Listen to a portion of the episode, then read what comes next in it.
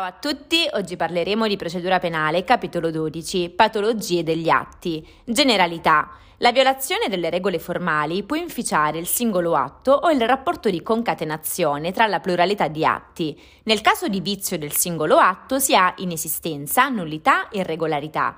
Nel caso di vizio del procedimento si ha decadenza, inammissibilità, inutilizzabilità.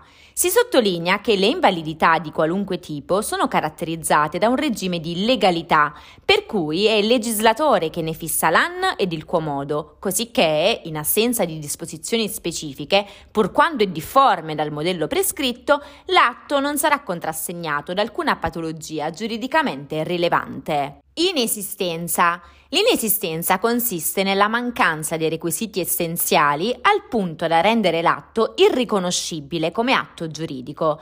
L'atto inesistente non produce alcun effetto ed è insanabile. A differenza della nullità assoluta, che pur essendo insanabile perde comunque rilievo con il passaggio in giudicato della sentenza, l'inesistenza non è superabile con il giudicato, poiché la sentenza inesistente in quanto tale è del tutto inidonea ad acquistarne la forza e l'autorità. Il vizio può essere rilevato sia nel corso di un eventuale giudizio di impugnazione, sia nel corso del procedimento di esecuzione, mediante una semplice azione di accertamento promossa dall'interessato. Caso di scuola di un atto inesistente è la sentenza emessa da un soggetto che non è giudice.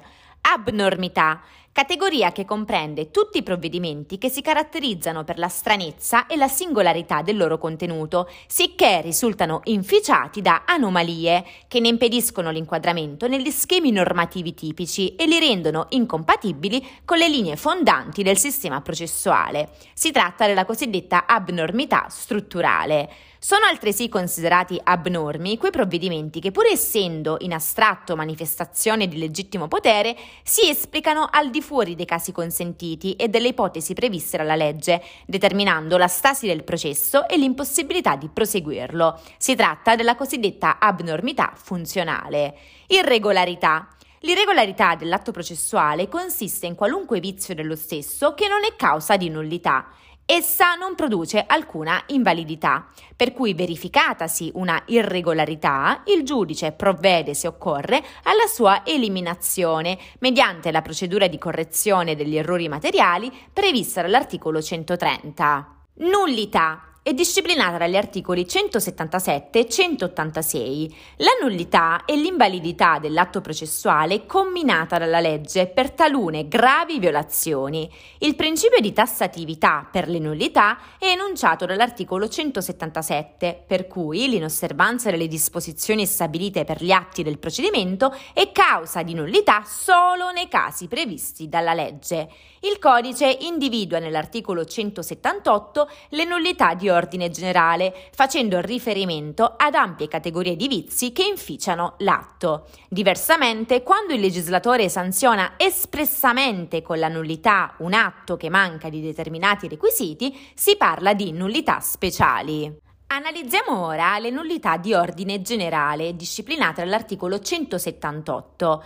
Il comma uno prevede che è sempre prescritta, a pena di nullità, l'inosservanza delle disposizioni concernenti a. le condizioni di capacità del giudice e il numero dei giudici necessario per costituire i collegi, stabilito dalle leggi di ordinamento giudiziario, b. l'iniziativa del P M nell'esercizio dell'azione penale e la sua partecipazione al procedimento, e c. l'intervento, l'assistenza e la rappresentanza dell'imputato e delle altre parti private, nonché la citazione in giudizio della persona Sono offesa dal reato e del querelante. In particolare, il primo gruppo di nullità, quindi la lettera A, attiene alla figura del giudice, il secondo gruppo, la lettera B, è relativo alla figura del P M, mentre il terzo gruppo, lettera C, si riferisce all'imputato e alle altre parti private, alla persona offesa e al querelante. Le nullità generali sono riconducibili a tre diversi tipi di nullità: nullità assolute, nullità a regime intermedio e nullità relative. Nullità assolute disciplinate dall'articolo centosettantanove. Le nullità assolute riguardano la capacità e la costituzione del giudice, l'iniziativa del P M nell'esercizio dell'azione penale, l'omessa citazione dell'imputato e l'assenza del suo difensore quando è obbligatoria la sua presenza. Le nullità assolute sono deducibili in ogni stato e grado del giudizio dalla parte interessata, rilevabili d'ufficio dal giudice, insanabili. Le nullità assolute non coinvolgono mai le parti private diverse dall'imputato, né la persona offesa o il querelante. Ai sensi dell'articolo trentatré comma tre non danno luogo a nullità assoluta, non considerandosi attinenti né alla capacità né alla costituzione del giudice, le violazioni delle norme sulle attribuzioni del tribunale collegiale o monocratico. Nullità a regime intermedio, disciplinate nell'articolo centottanta, sono quelle che il codice indica nell'articolo centottanta come altre nullità. Esse sono tutte le nullità di ordine generale non dichiarate assolute dall'articolo centosettantanove. Hanno un trattamento che sta a metà strada tra le nullità assolute e quelle relative.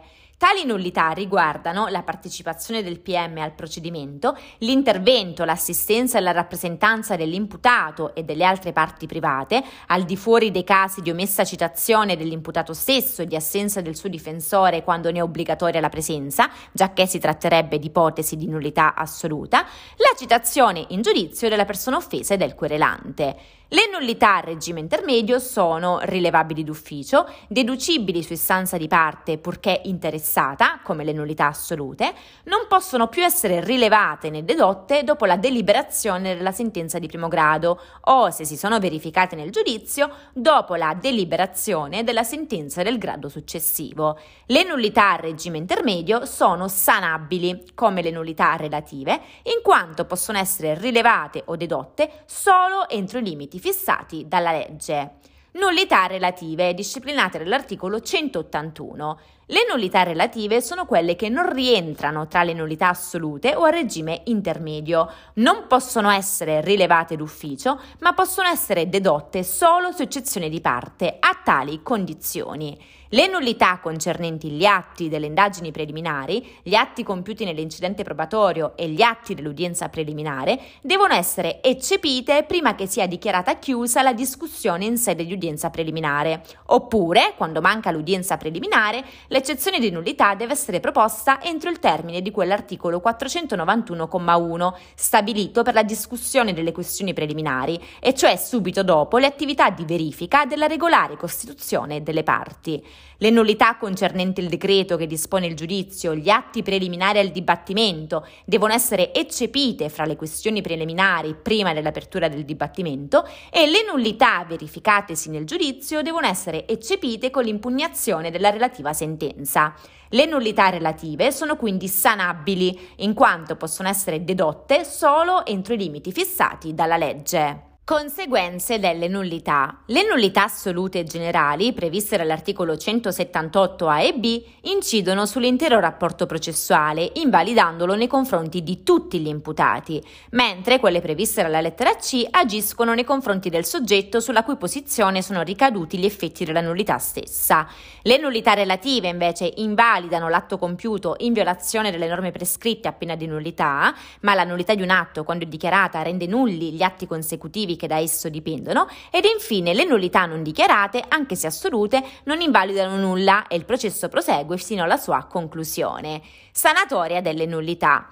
Nel corso del procedimento penale sono sanabili solo le nullità relative e quelle a regime intermedio, non invece le nullità assolute. Quest'ultime si sanano però con il passaggio in giudicato della sentenza.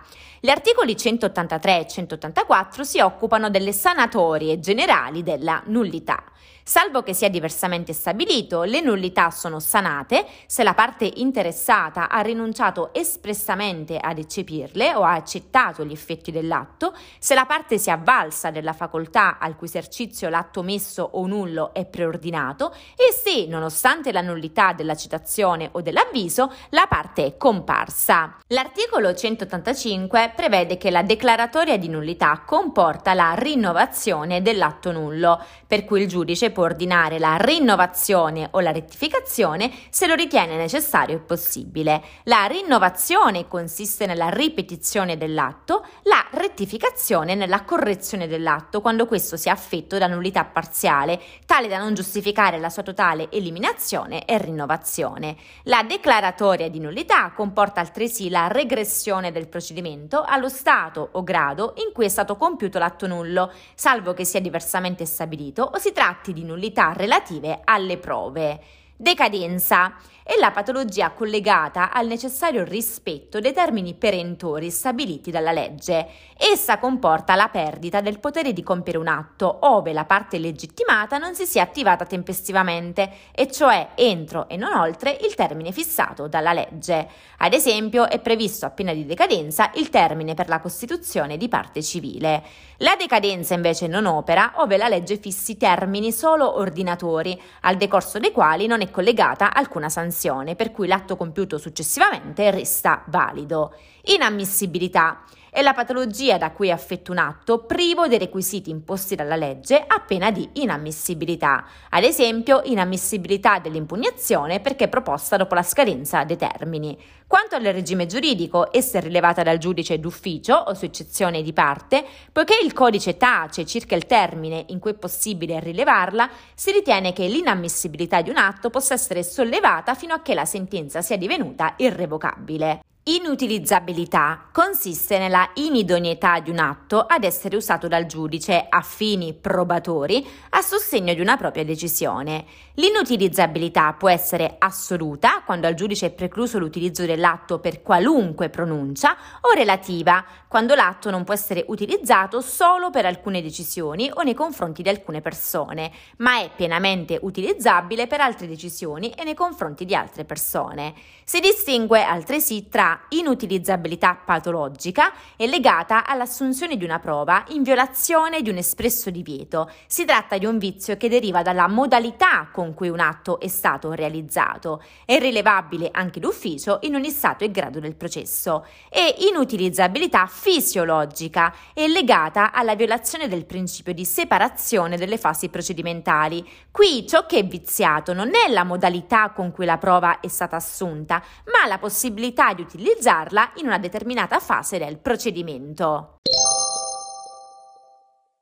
Per oggi è tutto, al prossimo capitolo. Sappi che mi trovi anche su YouTube, dove realizzo dei videocorsi riassuntivi di diritto, nonché su Instagram come La Giurista Social.